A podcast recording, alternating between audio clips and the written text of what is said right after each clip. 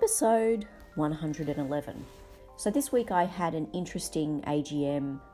I had an exchange with a lady who initially didn't want to be on the committee for a five lot scheme, grudgingly, begrudgingly agreed to be a couple of months ago.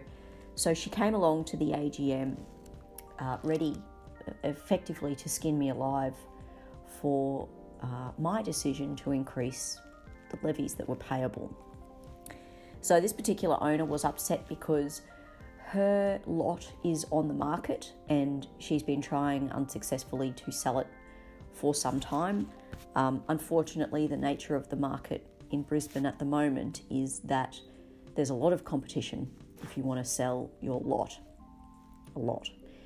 And there are very new units that are competing against older units of course, we all know that brand new units are usually advertised with body corporate levies being around about that magic number of no more than $2,000 a year, because that's a number that for some reason developers think that owners will happily pay. Of course, we also know the reality is that CPI, inflation, whatever it is you want to call it, means that levies will not stay at that level. So, here are my tips in terms of if you are worried about the levies that you need to pay, about the budget, about the money that your body corporate is raising to cover its expenses.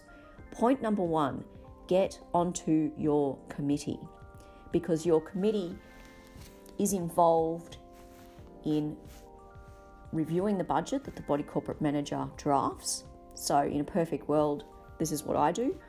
I put a draft budget and agenda together. I send that to the committee.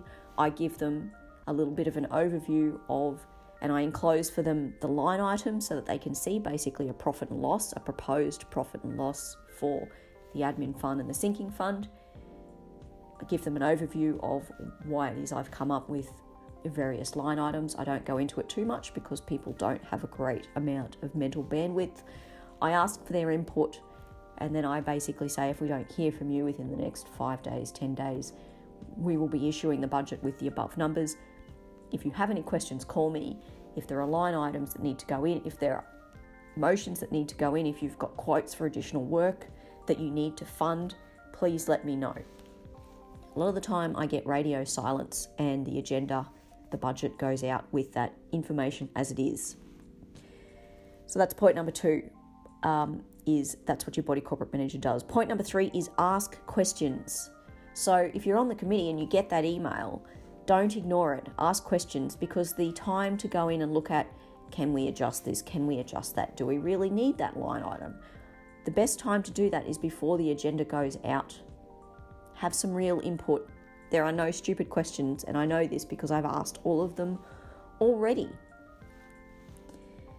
Uh, the next common question that I get, and this lady that was very upset with me because clearly I am pocketing her levies and I don't know, spending them on cocaine and hookers. Um, she asked why we can't just take money out of the sinking fund.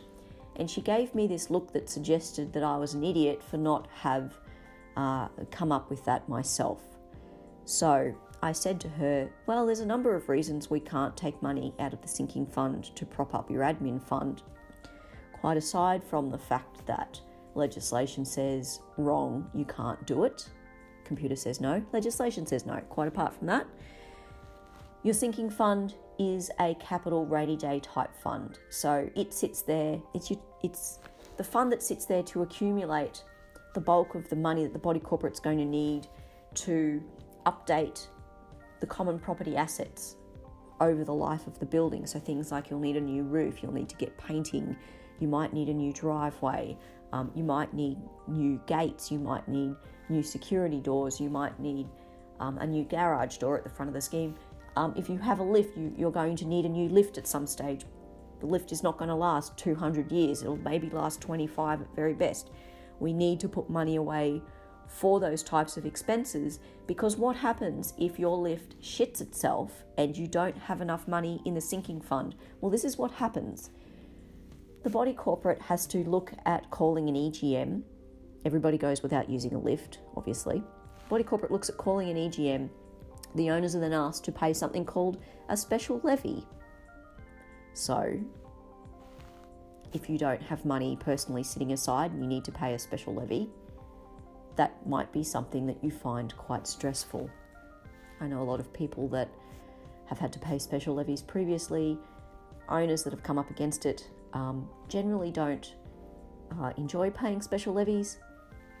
Sinking fund is there, and in theory, if you do it properly, you follow the sinking fund forecast, the committee has input in terms of the expenses, you should be able to avoid a majority of them.